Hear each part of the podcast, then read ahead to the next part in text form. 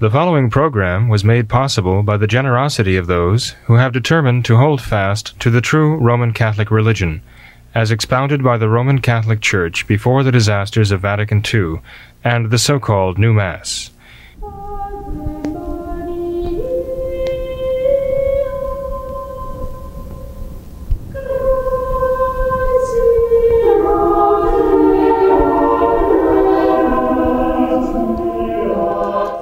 Welcome to What Catholics Believe. Today I'd like to refer to some of the emails we've received. It's been quite a while since we've addressed the emails, and I apologize for that. Uh, sometimes the emails come in, the messages uh, are rather involved, and uh, would take a month of research to answer properly. Uh, but I hope uh, you'll be content with just kind of off the cuff answers, uh, trying to be uh, orthodox in, in, the answers. Uh, if uh, there is anything that seems unorthodox, please be sure and let me know. But uh, I'll try to respond as I can to some of the emails that have come in. Uh, one of the emails reads as follows. every year it comes up as to whether we can eat meat leftovers on the Friday after Thanksgiving. Someone posted this article on the Facebook SSPV group. I think it would be good if you could make a video on this subject, clear it up, because it seems we get different answers from our priests. Well, actually, I haven't. Uh, I haven't looked at this video. Uh, this is the first time reading this email. But uh, my understanding is the best information I have is this that uh, it was traditional in certain dioceses in the United States of America to exempt from the Friday abstinence on the Friday after Thanksgiving. Uh, for rather obvious reasons, back in former times, it was difficult to refrigerate uh, foods that would spoil, including meat. And so uh, it was permitted to go ahead and uh, basically finish up the Thanksgiving dinner the next day. There were dioceses that did, in fact, uh, I understand year by year, give the permission to eat meat on the Friday after Thanksgiving. Um, and so, what I have been telling people in any case is that if, if in their particular diocese in which they live, traditionally it was acceptable uh, permission was given uh, legitimately by the ordinary, the uh, Episcopal ordinary of the diocese, to be um, exempt from the from the abstinence on the Friday after Thanksgiving, that they could legitimately do so. Um, so, uh, having said that, though, I would encourage them uh, to observe the abstinence anyway. Uh, if there's ever a time when we needed penance in the world, it is now. And the little bit of penance that we're asked to do amounts to basically a mere inconvenience. So uh, there are always uh, means of preserving nowadays the, the leftovers from Thanksgiving until Saturday. And so uh, why not simply offer it up and go ahead and abstain from meat on the Friday after Thanksgiving, even if it would be legitimate to eat the meat anyway. Uh, according to the traditional practice before Vatican II came in. Uh, you know, people talk about how bad the times are and how serious the dangers are that are threatening us. And yet, when it comes to uh, looking for any excuse to uh, avoid a, a penance of any kind. Uh, people seem to be all on board with that. And uh, I think it's a mistake to be too ready to simply depart from the church's traditional practices, even if there are precedents for it in your diocese. So, uh, if you're at a diocese that uh, would customarily exempt from the abstinence on the Friday after Thanksgiving, Thanksgiving, then I think you have certainly just reason for going ahead and eating the meat on on the Friday after Thanksgiving. But I personally would say uh, it would be very commendable for you to offer that little sacrifice up and abstaining, continue to abstain on that Friday, even the Friday after Thanksgiving. Now, here is. Uh, here is another email that came in uh, November 22nd, actually. Uh, hello, my name is, I'm not going to mention names of writers here. I live in Penzance, Cornwall, England. I wanted to say thank you for your catechism lessons on YouTube. Great idea. I hope you'll be making more YouTube videos using other Catholic books and especially the Holy Sacrifice of the Mass.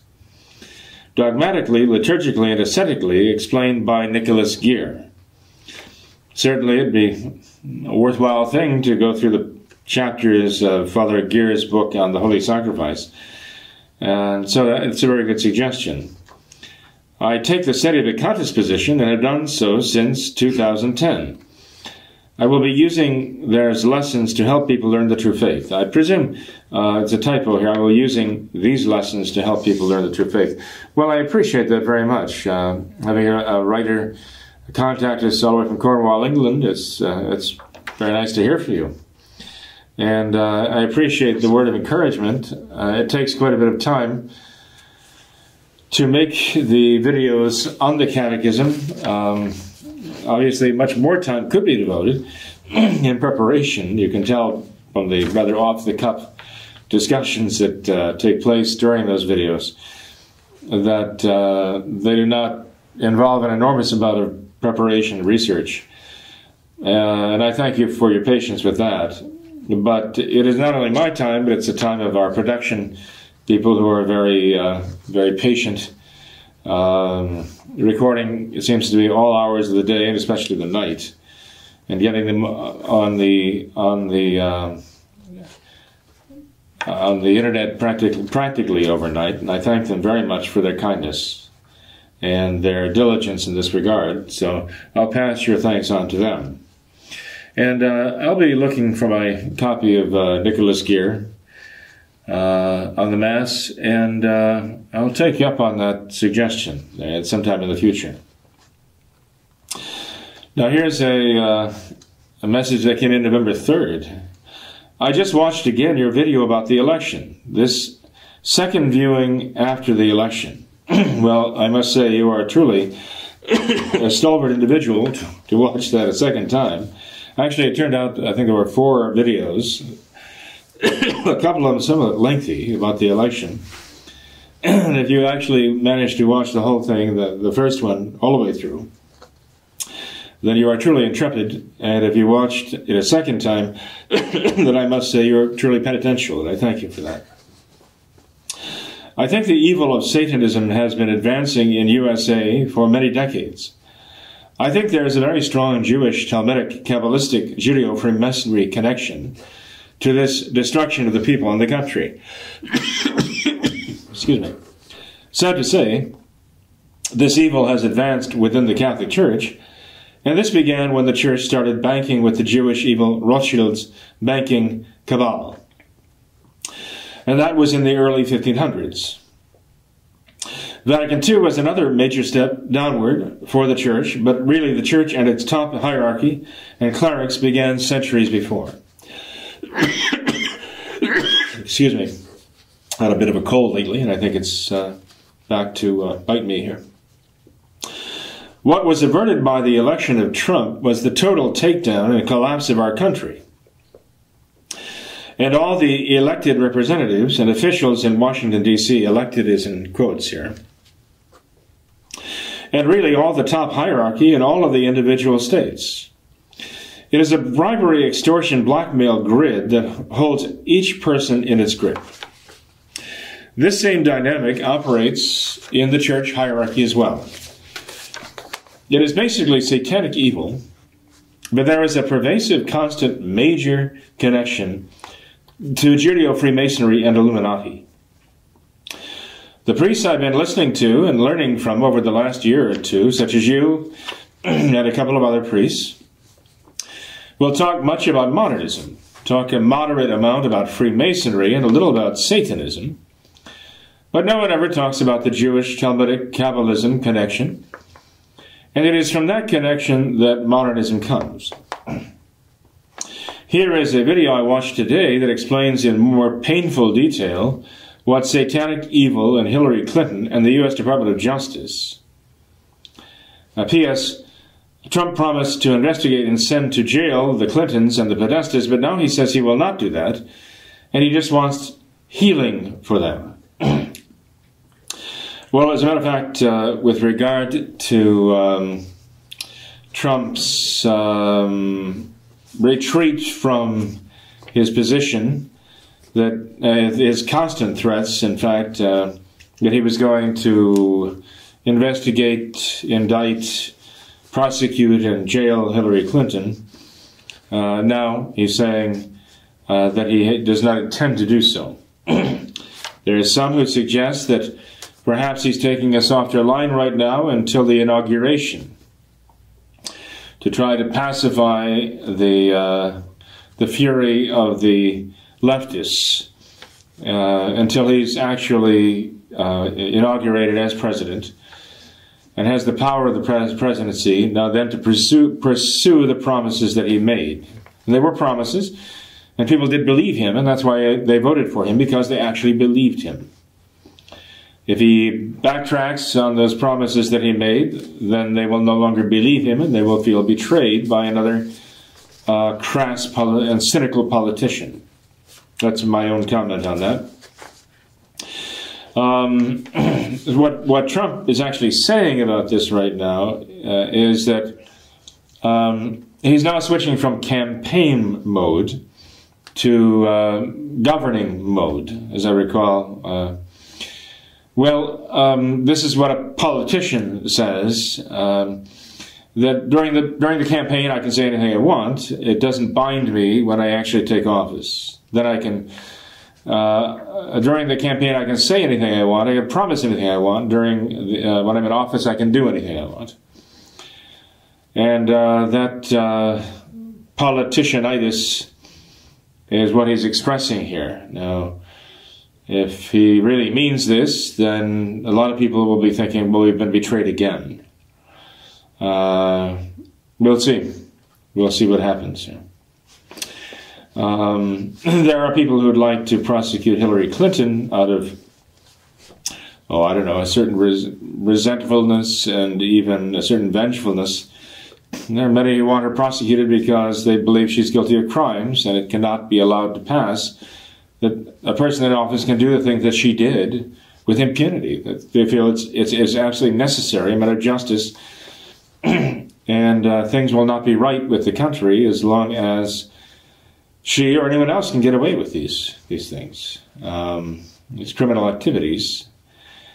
They see, but um, in any case, with regard to the the body of your of your text here, um, yes, there is a that's definitely the Judeo Freemasonic connection, and uh, that is definitely behind this. Um, there's no doubt about it. This has been going on for hundreds of years. There are those who trace them back to the Socinians, the Socinian Society, which rejected the Blessed Trinity, even back in the during the Middle Ages. Uh, the Kabbalah, the Kabbalah, has definitely been very much at the root of this uh, this uh, whole effort. In fact, we find uh, the Gnostic Kabbalah uh, very much in evidence these days. Some of our celebrities have embraced it. Um, Kabbalah has embraced them. It seems to fit in very well with their their their very selfish, self-centered worldview. In fact, uh, Scientology uh, fits right in with that, doesn't it? Uh, maybe as a competitor uh, um, rather than uh, rather than in opposition, although uh, there's a great deal of political opposition to Scientology.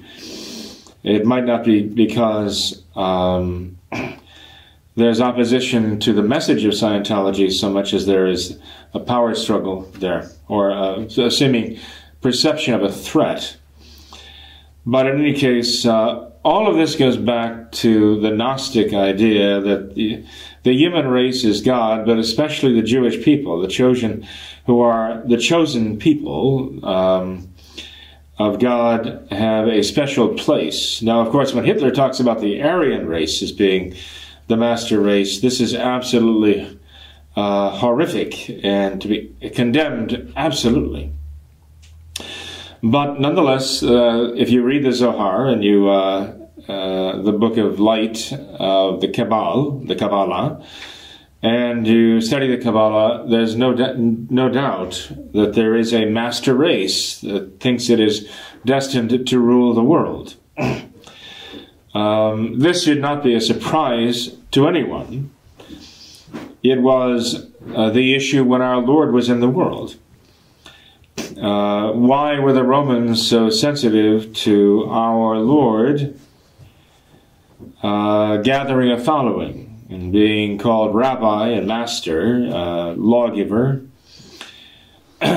because they their power had been challenged by um, so-called saviors uh, who were supposed to lead the uh, Hebrew, the Jewish people, uh, out of their captivity uh, not only out of Egypt, as it happened 1400 years before our Lord came into the world, but now out of Roman domination, and lead them, in fact, into a position of domination of the world. There are there were sects of Jews that believe that then. There are certainly sects of Jews who believe that now, that their Savior, their Messiah, is going to come into the world and lead them to uh, actual world domination. We shouldn't be surprised to find the same mentality in the Muslims, that they believe their Mahdi is going to do that for them. And uh, it's, it's, a, it's a pretty continual theme throughout history of embracing some kind of warlord, uh, belief in a coming warlord who is going to subjugate all the other peoples of the world and uh, elevate your people to their rightful place as the masters of the world. Well, this is a very, very uh, vital part of the Kabbalistic Judaism. And uh, Judeo Freemasonry is the embodiment of that. Um, curiously enough, uh, Rothschild, the banking, the banking cabal, as you write here, uh, it's pronounced Rothschild, unfortunately, in English, but Rothschild. Rothschild, uh, the Red Shield, is the uh, the family name actually. And uh, yes, they've been at it for a long, long, long time, and extending the tentacles of their economic control deeper and deeper into society. Uh, there was a great deal of controversy, excuse me, about uh, about the Federal Reserve having the Federal Reserve System in the United States of America. Curiously enough, the Federal Reserve was brought in uh, to play about the same time, roughly the, the same time, as uh, the country was rejecting membership in the League of Nations. The Federal Reserve was uh, brought into power in our country a central bank governed by individuals um, who seek actually their own profit, their own welfare, and their own agenda, um, to which the Treasury of the United States and all of the people of the United States are subject, actually, financially subject. We have to go hand in hand to borrow money from them. Um, this is how they gather, they take their control. Um, uh, the story is that if you want to make a society socialist, uh, run it into debt. And the deeper into debt it goes, the more the socialists had their grip over that country. But in any case, uh, 1913, the Federal Reserve, and after the First World War ended, 1918, then the prospect of the League of Na- Nations membership was before us, and yet our uh, legislature rejected that as being contrary to the sovereignty of the United States of America. But just a few years before, as I say, just before World War I, they approved surrendering our financial system to the Federal Reserve, central bank. So, with that, our country was very much betrayed into a kind of financial slavery. And uh, the Rothschilds certainly had a part to play in this. No doubt about it. So I agree with your I agree with your point here, and I'll, I'll, take a look at the sites that you recommend here. In fact, you, you give quite a few of them here. I don't know if I can. I'll you about a call to look at look for all of them. But uh, your main point there is certainly well taken. Uh, you might actually um, consult a uh, website uh, that does get into that a bit. Uh, uh, I can't actually give you the, the, URL, but I will just tell you the. Uh, if you look up just or call me Jorge, C A L L M E J O R G E, I think you'll see that uh, there is uh, a, a, voice of this online. I don't know if it's one of those you recommend here, but you might add that to your list. Uh, here's a, a message uh, concerning Francis, could you please compose a video and response to the latest Rorate Caeli website post where Francis talks and answers questions about traditional Catholics and the reform of the reform? The link to the article is, and then we're given a, the Rorate Caeli uh, .blogspot.com website and uh, the particular article that he's talking about is mentioned here. Uh, also, uh, uh attached to this is a page uh, of the book uh, by Papa Francesco. It says here, Nei tuoi occhi e la mia parola, a parola excuse me. the homilies and discourses of Buenos Aires, Aires, 1999 to 2013. I'm having a little hard, little hard time reading this because I can't see it very well, but it's in Italian. Con una conversa- conversazione con Antonio Spadaro. Uh, so anyway, that's interesting. I guess that is referenced on the Rorate Caeli website. And let's see, what do we have here? Together with this uh, request, we have In interview, Pope Francis questions traditional Catholics and their motives. He ends the reform of the reform for good. The excerpt is translated by Rorate from the interview published in the past few days in Italy. The interview was conducted by the editor of the official journal of the Holy See, Civiltà Cattolica. Uh, it says Father Antonio Spadaro, Jesuit, as part of a book containing homilies of the Pope when he was Archbishop of Buenos Aires. The simplicity of children makes me also think of adults. Okay, so these are the translated words of Francis, evidently. The simplicity of children makes me also think of adults. With a rite that is direct, right R I T E, that is direct, participated intensely, Translators note reference to notion of actuosa participatio, active participation is how they usually translate that. Of parish masses experienced with so much piety. What comes to mind are proposals that encourage priests to turn their backs to the faithful, to rethink Vatican II, to use Latin. I ask the Pope what he thinks of this. Oh, no, this is the interviewer. Okay. So this must be Father Spadaro, the Jesuit, asking Francis this question. So he's thinking of parish masses that are experienced with great piety and uh, actu- active participation. He's, I guess he's describing the Novus Ordo.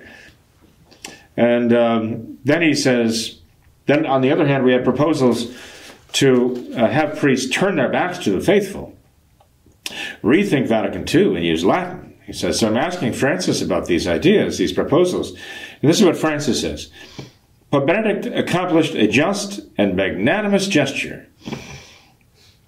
He's referring to Benedict's motu proprio Summorum Pontificum to reach out to a certain mindset of some groups and persons who felt nostalgia and were distancing, distancing themselves. But it is an exception. That is why one speaks of an extraordinary rite.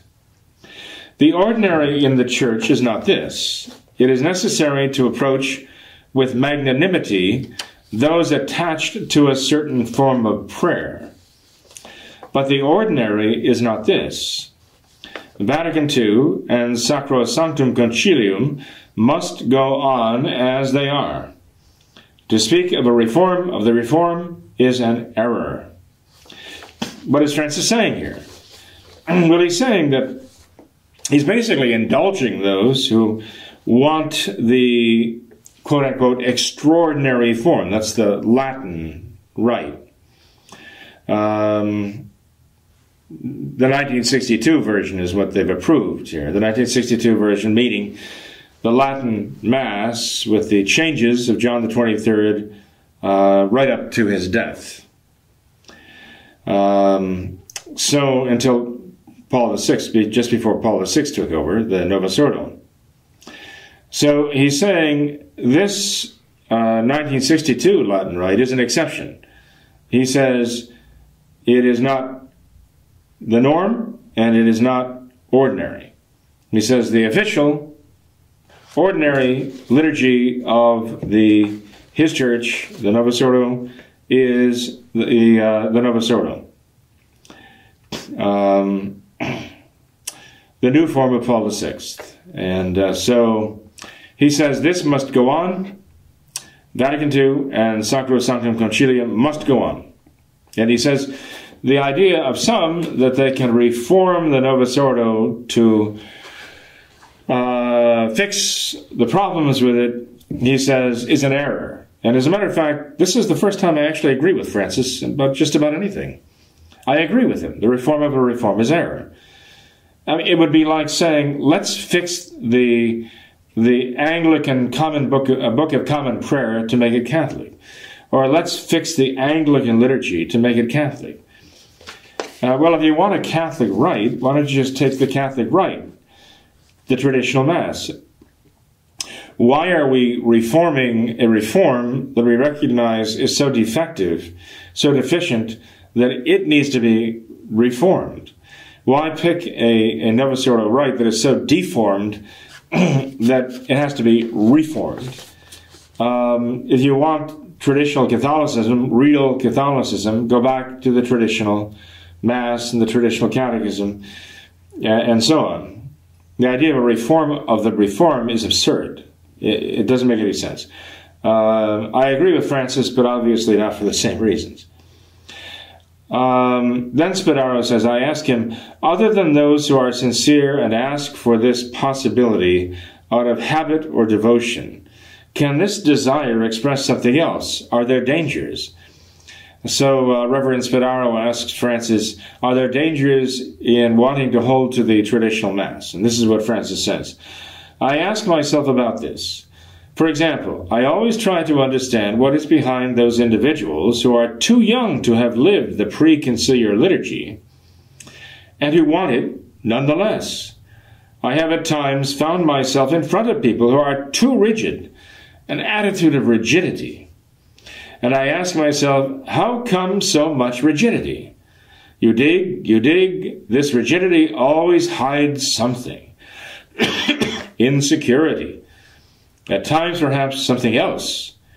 The rigidity is defensive. True love is not rigid.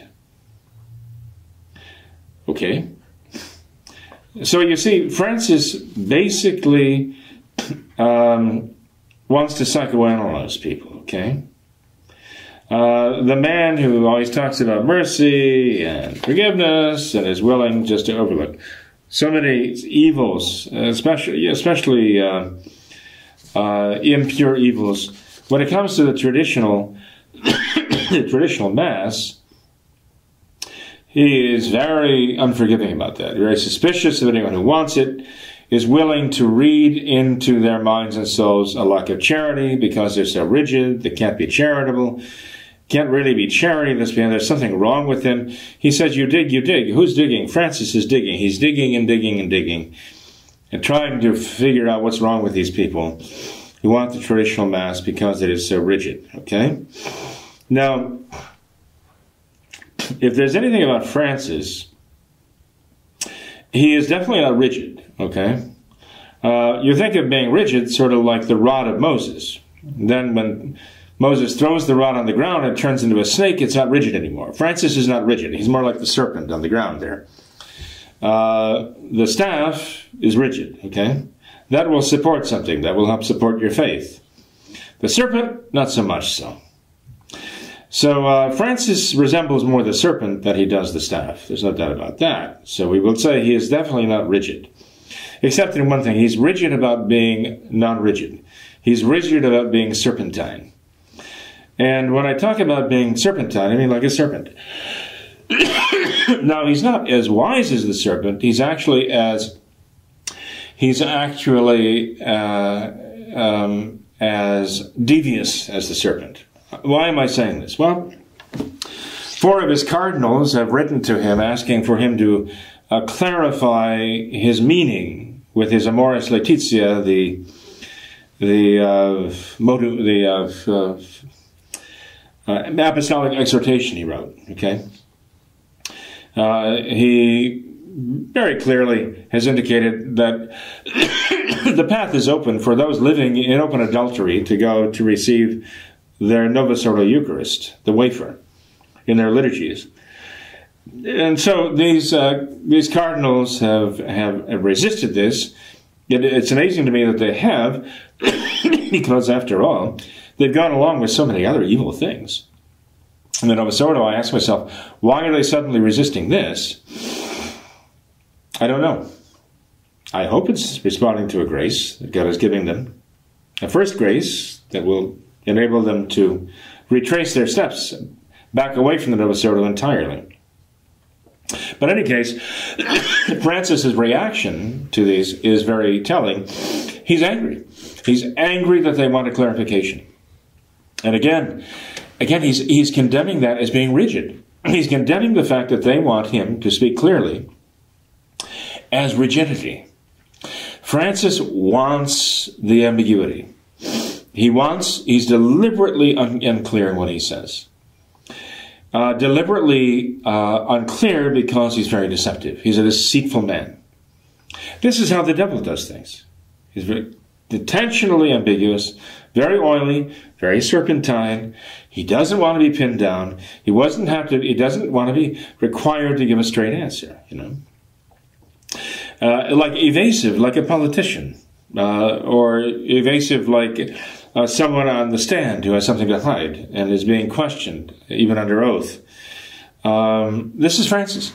He gets angry when he is uh, when he's being pressed to uh, speak clearly. That to him is rigidity, and that's what he resents about the traditional mass. It's too clear. It's too clear. It's not ambiguous enough. It's not it's not uh, serpentine enough. It's not oily. I would say greasy enough, as it were. Uh, he wants a dirty church, and that's what he's got. And he's got wants a dirty liturgy too. He wants a, a dirty sacraments. He wants these things that are very compromised. He doesn't want anything that is clear, because Francis doesn't really believe in truth. So, anyway, it's not surprising to find the pattern in Francis's way of handling these things. And you, you begin to see uh, as the pattern emerges in his handling, anytime he's being pressed to speak clearly about anything, he gets angry. And even begins becomes menacing. And that is exactly his attitude to the traditional Catholic faith because of its clarity. He hates clarity because clarity involves immutable truth. Francis doesn't believe in immutable truth. It's too rigid. Francis is an existentialist. Okay, he makes it up as he goes along. He continues, uh, well, actually, no, this is Bonaro again. I insist. What about tradition? Some understand it in a rigid way. Well, Francis has already said the tradition of the Catholic Church is change. So that is the tradition of the church. Change. Basically, the tradition of the church is not to have any tradition at all. Things are constantly changing, and you're leaving behind the things we did before. Well, of course, that's uh, Darwinistic evolution that he's thinking about. Fits in very well with an existentialist who doesn't really believe in objective truth. But here's what Francis says. But no, tradition blooms, he responds. there is a traditionalism that is a rigid fundamentalism. It is not good.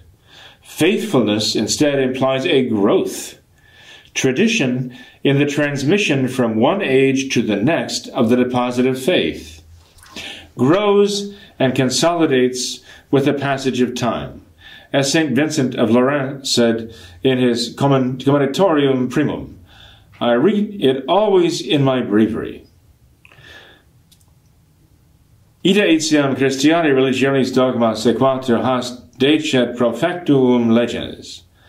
Vedani scilicet conciliatur, dilatetur tempore, sublimetur etate. Now, I doubt that Francis is just sort of uh, making this uh, statement off the cuff here. Seems strange. it's translated here as also the dogma of the Christian religion must follow these laws. It progresses, consolidating with the years, developing with time, deepening with the age. Okay, but you have to understand again. You know, you have to you have to understand Francis in his own terms here. Um, you see, when you have truth, it has to be consistent with himself. But consistency is not uh, something that is synonymous with uh, with Francis. It's not something with synonymous with Francis's belief system. Francis believes that um, the understanding of the faith has to change and progress. That's what he calls progress because it's evolving out of itself. And we leave behind old forms and we adopt new forms here. Um, if you read his interpretation of, of things, uh, especially truths of the faith that the, the churches believe, sometimes even defined dogma of the faith, his interpretation is very unrigid, very serpentine, very unclear. Because a lack of clarity, you see, is necessary uh, to allow for uh, evolution and change. Um, he would call it again growth. Remember now, the modernists and the leftists have in common the basic principles. Their whole worldview essentially is the same. And they both agree that everything should be living the, the church, her faith must be living. By that, the modernists mean that it must be constantly evolving and changing. That's what they call it's basically developing, okay? And uh, for the leftists, the Constitution of the United States of America must be a living document. That means they can change it. It must be constantly evolving and changing according, both of them, the modernists and the leftists, to fit the modern view of reality. This is how faith and this is how law must change to fit the modern view of what reality is or should be. And so, in the in the evolutionist point of view, this is uh, classical Darwinism and neo Darwinism. Species basically die out, but they they tend to uh, um, uh, uh, mutate into other species. And so it is with faith. Faith has to uh, undergo these muta- mutations as people's experience of God changes. And those who want to hold on to the old forms are rigid. And they will die. Their faith dies just like the old species die out because they can't adapt to the circumstances of the modern times of the environment as it is now. and so uh, Francis definitely is a modernist. Excuse me, he definitely adheres to these ideas. He's definitely a leftist in politics. Um, so he he uh, he certainly has this this concept of evolution and uh, development and, and vitalism and uh, so you have to read what he says with that in mind. You have to interpret what he's saying because he uses the same words, but he defines those words very differently than we do as traditional Catholics, than the traditional Catholic Church has defined them definitively. Francis gives all these terms new definitions straight out of the Modernist Dictionary. Now, uh, here's one. Dear Father, are we as traditional Catholics allowed or forbidden to consult the commentaries contained in the Traditio website? I've heard in the past that the fathers who respond to inquiries actually are not traditional Catholic priests. Please advise. well, as a matter of fact, I understand that the uh, clergymen who operate Traditio, uh, the website Traditio, actually are not Catholic priests, that they were uh, ordained schismatically. I've had no personal contact with them. And uh, right now, I couldn't. Well, Father Morrison, I know, is one. I don't know who the other is. There's another well, another clergyman who works with him. But I understand they were never ordained uh, within the Catholic Church. So uh, one has to read that uh, with a grain of salt. Uh, every now and then, I am directed to an entry on the Traditio website. I found that there is a lot of good information on the Traditio website, and I think one could read it. When one asks, "Are we forbidden to, or are we allowed to look at it?" I'd say it's not on the index of forbidden websites. So I think you you could legitimately look at it, and I think you could uh, get some good information. But you have to be careful if you see something on there that doesn't look quite right, you should talk to your real traditional priest and ask him to take a look at it for you. Dear Father Jenkins, you, tonight your video on our post election situation just happened to pop up as I was looking for the news of the day. What a joy to hear someone speak the truth. I concur with all that you have said. Your analysis is right on. Thank you we must pray the, well, I'll say you're welcome, certainly, and I'm, I'm glad you agree. Um, and any time you don't agree, I'd like to know what the disagreement is, uh, and uh, we'll discuss that too. But I appreciate your words of encouragement. We must pray the rosary so very continuously for the Trump Pence team as well as for our country. We must also pray that the full third secret of Fatima be released, finally, and that the collegial public consecration of Russia by name, as Our Lady has requested, be accomplished. Nothing is really going to change until Our Lady is obeyed. I have the sense that President Trump's election may have bought us some time, but the real problem in the world is that the salt has lost its saltiness due to the loss of the traditional Catholic faith and the errors of Vatican II. The Catholic Church has now not only collapsed into the cultural Marxism of our times, but in many respects, under Francis, is leading the way. Thank you for having the courage to speak the truth. Immaculate Heart of Mary, be our way back to your divine Son. Well, uh, we certainly ask Our Lady, indeed, to uh, hold us very close to her Immaculate Heart there, and uh, to keep us close to her divine Son, no doubt about it. I agree totally. We have to pray the Rosary. Uh, Actually, there are those who seem to have relaxed now that Hillary was not elected. Uh, God forbid that she should be named as president by the Electoral College because of the pressures being brought to bear on them. Uh, at the moment, I don't expect it, but I, I think the leftists have no uh, have a, a have a kind of a, a, bottomless bag of tricks. So who knows what they have up their sleeves to uh, still get their way in all of this. Uh, Donald Trump and Michael Pence have not been uh, inaugurated yet.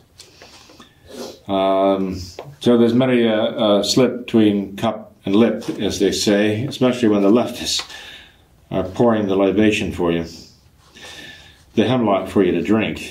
But in any case, you mentioned the third secret of Fatima. I agree. The third secret of Fatima has not been revealed. That's a fraud that we've been given by the modernists. Um, but um, asking for the collegial public consecration of Russia by name, uh, well, I would agree with that, but for the fact that I see the problem uh, we have Francis, who is the Pope of the Novus Ordo. He's the Pope of a new order. There are those who object and say that how can one be the Pope of a new order religion and Pope of the Catholic Church at the same time? How can one represent Belial? You mentioned leading the way of the Marxist culturalist uh, revolution. And I agree. The Novus Ordo was leading the way. How can one be leading the way there and be the vicar of Christ on earth? Serious questions. There are those who don't want those questions asked. There are those who would anathematize even those who ask those questions. But they're very foolish. They're simply not interested in the truth at all. Um, my my question, well, one of them is, and no one has ever actually even endeavored to respond to this, and I don't understand why. Um, but anyway, I've asked the question how can someone like Francis, who doesn't even believe in the papacy, he doesn't even believe in the papacy, what he believes about the papacy is not the Roman Catholic papacy. So not only does he not believe in the existence of the papacy as the Catholic Church has dogmatically defined it, Francis has a contrary understanding of the papacy. How can a man like that actively accept, formally accept the office, ne- uh, with a formal acceptance necessary to actually become the Pope? Not only does he not believe in it, he rejects the Catholic idea of the papacy. He's not accepting that. And he's he's accepting, he's adopting, he's actually ex- embracing a concept of the papacy that the church finds abhorrent to her faith, contrary to faith. So, how can a man like Francis, or anyone, I mean, uh, who has such a, uh, a concept of the papacy contrary to the Catholic teaching, actually make the formal acceptance necessary to become the Pope? I don't know. I don't know. When I ask the question, um, nobody seems to be even interested in addressing it. I guess it doesn't bother them, and I guess it doesn't bother them that it bothers me. But I think it's a serious question. I just don't see how it's possible myself. Uh, but I don't think it's bad to pose the question. I think it's necessary to pose these questions. But when you say that not only, I mean, you have to have a pope, but you also have to have the College of Cardinals and the bishops as a body joining him in consecrating Russia to the Immaculate Heart of Mary to fulfill Our Lady's request in 1929 when Lucia actually voiced this to Pius XI. Um, and where are you going to find these people? The modern bishops? Do you really, really think? Obviously, it'd be, it'd be a stroke of a tremendous stroke of grace. But the question is, do they? Do these people even have the Catholic faith anymore? Many of them. Um, most of them. So there are serious questions about this. Um, after Pope Pius XII consecrated the world to Mary's Immaculate Heart in 1942, October, and repeated the consecration on December 8th, the Feast of the Immaculate Conception in 1942, Lucia commented that it was not the consecration that Our Lady had asked for, but God was pleased with it and the only reason he could have been pleased with it, as far as I'm concerned, is because it must have taken a certain amount of courage for Pope Pius XII to do it. Because obviously there was some horrendous opposition to this consecration being done. If there weren't opposition to it, and a very hellish opposition to it, Pius XI certainly would have done it. if Pius XI didn't do it in 1929, or any time before his death, it was because he couldn't do it. There's no doubt in my mind. Pius XI couldn't do it for some reason. I don't know what it was. I presume it was because of the modernists in the episcopacy who were resolutely opposing this collegial consecration.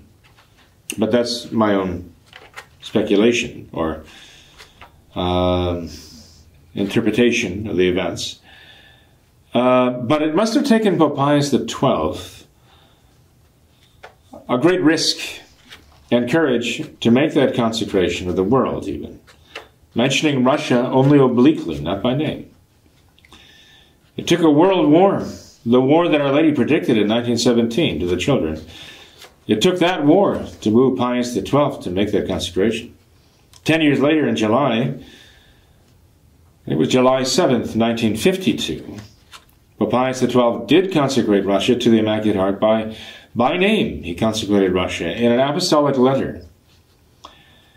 Uh, but uh, actually takes up six or seven pages uh, of Latin in the um, in the Acta Apostolicae Sedis of that year.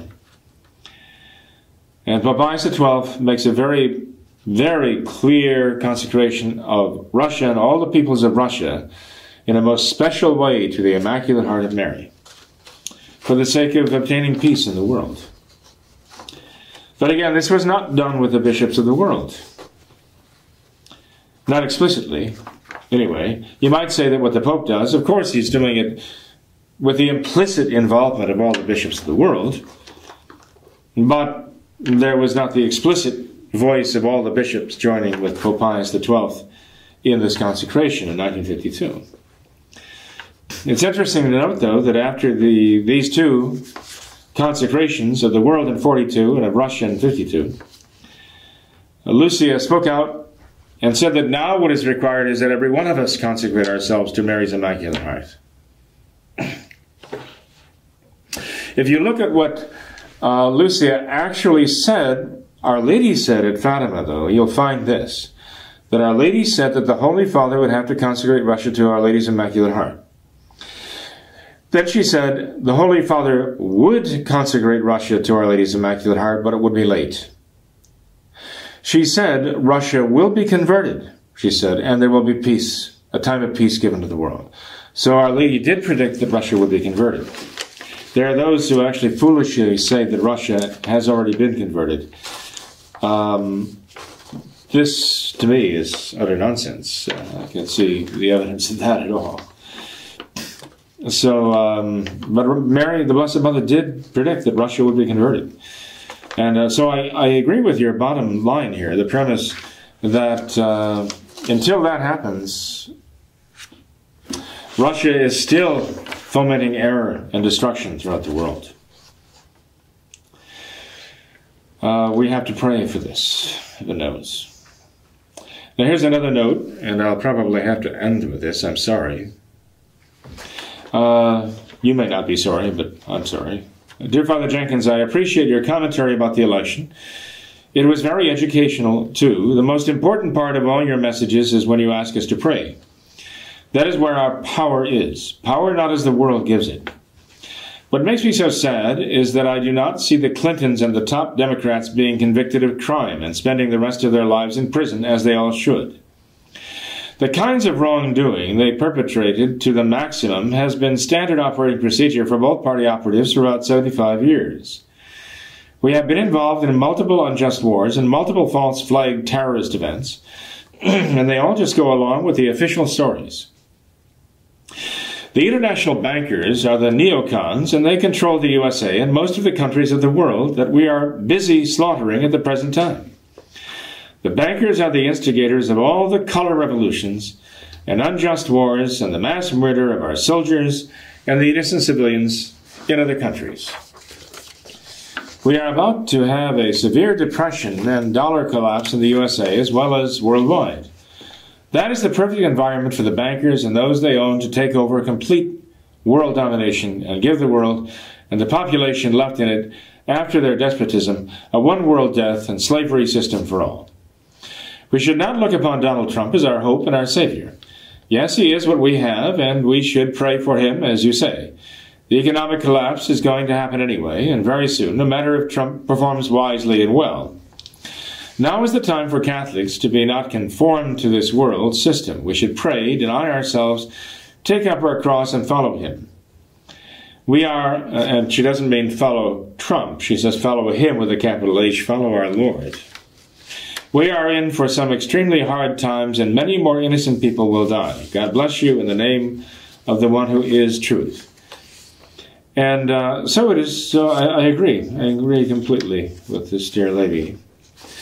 And um, and I, I, expressed to her also my concern. Uh, something I started mentioning a minute ago is that it seems that after Trump was got the, the number of electoral votes, the electoral electoral college is now, hasn't voted yet actually. um, so in a sense, Trump hasn't even been quote unquote elected yet by the members of the electoral college, let alone inaugurated. um, so people seem to be relaxing now a bit, thinking, "Oh, we dodged the bullet." I think it was uh, Dinesh D'Souza said we dodged the bullet. That bullet is still ricocheting around everywhere. We've got to keep dodging that bullet. But the problem is this God, in His great mercy, has shown to us that He hears prayers. He's hearing our prayers right now. He's hearing the outpouring of prayer that went that preceded the election.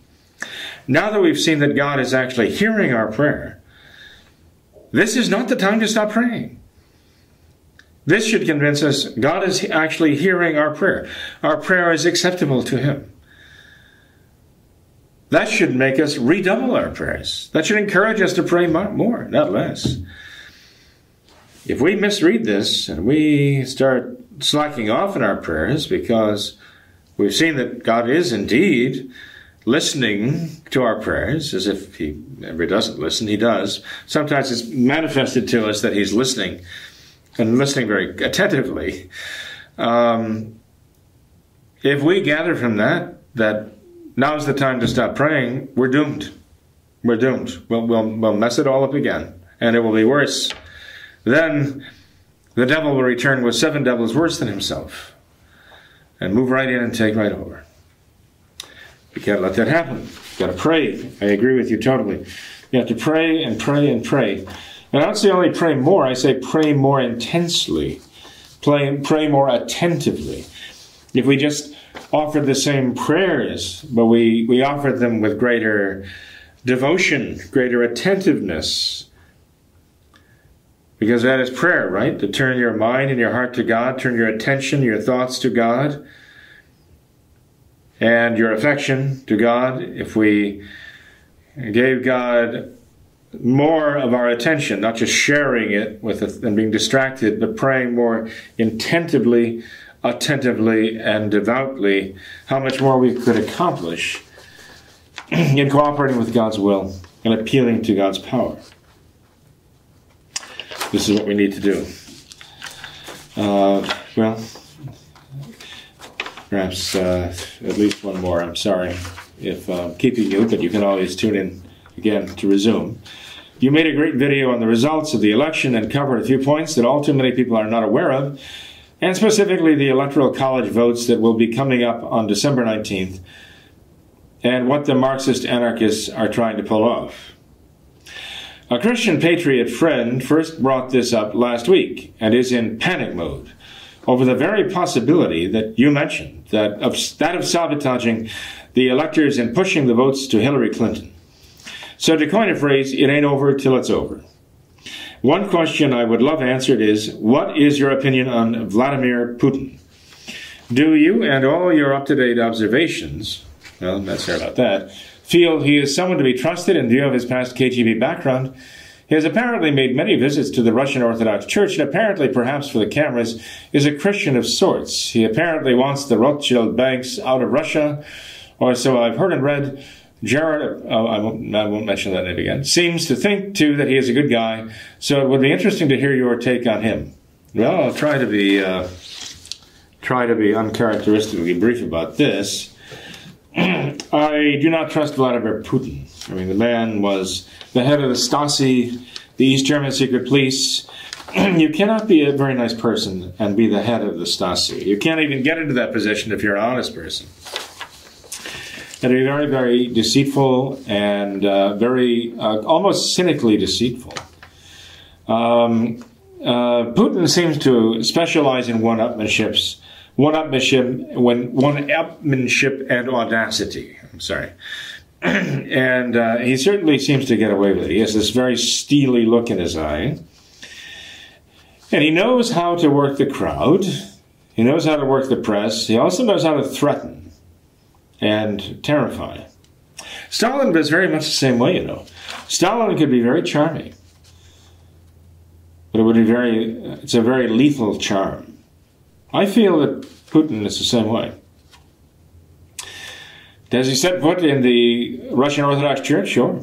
Does he control it? Yes. Is the patriarch in his pocket? Oh, yes. Remember, uh, Putin was a member of the nomenklatura. The nomenklatura, the kind of ruling class in Russia, the Communist Party, they weren't really ideologues. They were in it for themselves. That's all they care about, their own personal power. So if Putin is not carrying the red flag with the hammer and sickle on it anymore, it doesn't mean he's not a, a communist. But even then, I mean, the, the communists don't have to be Marxists, they can just be totalitarians who are looking for an opportunity to gain power. If there's one thing Putin seems to enjoy, it is power over others. So, does he want the Rothschild banks out of Russia? Probably. Why? Well, for the same reason that after the uh, Russian, after the French Revolution began, the uh, the Freemasonic lodges were closed down because as they could be used for the seedbeds of revolution, they could also be used as seedbeds for anti-revolution, for revolutionaries to conspire against the revolutionaries. this is normal, actually, for uh, revolutionaries to know the dangers that are posed by the revolutionary societies. Do you think that do you think that uh, Fidel Castro allowed secret societies to flourish under his communist regime in Cuba? No. Now there was going to be no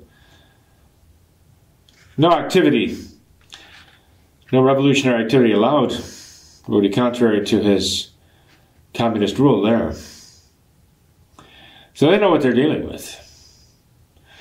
No wonder Putin would want to shut down the Rothschilds. No wonder because again, he wants power, and he's not going to let anybody else challenge that power. No, I don't trust him. He's still very much KGB in his mentality. So, um, no, Russia has not been converted. And even if Putin gets up and starts praising St. Francis, as he has, I don't buy it. Uh, that that piety, that outward, outward display of piety, um, I uh, I think it is a, uh, basically a tactic, just a tactic. So uh, they they say beware of Greeks bearing gifts. I would definitely say beware of the smile of a former uh, communist uh, secret police enforcer, strongman and he's smiling at you. Might be licking his lips. Uh, this one I, I, do want to answer, but I can't right now because it would take a little bit more uh, research. And uh, I'll close with this one because it says something nice about one of our fellow priests here. I am now traveling three hours one way for the celebration of the true Mass. Father Thomas Marachka is wonderful However, he does travel farther to celebrate Mass than, than I to hear it, and therefore has limited time after Mass.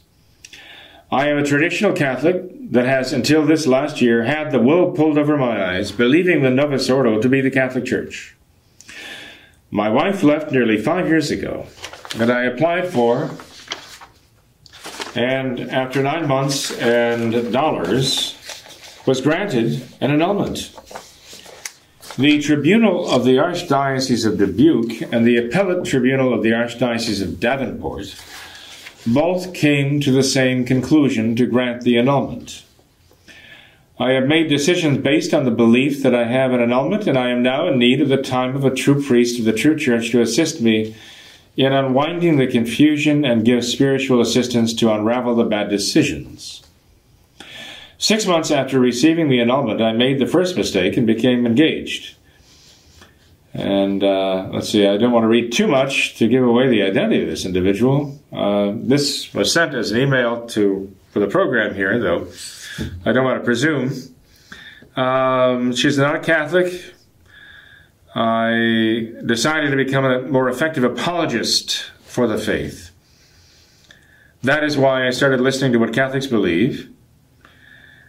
And uh, I have listened to each episode of What Catholics Believe more than a dozen times each. Wow, that is truly penitential. Uh, that is wonderful. Uh, uh, I'm sure there are many graces that are being given for that. I have the entire last two weeks of the year to myself as vacation.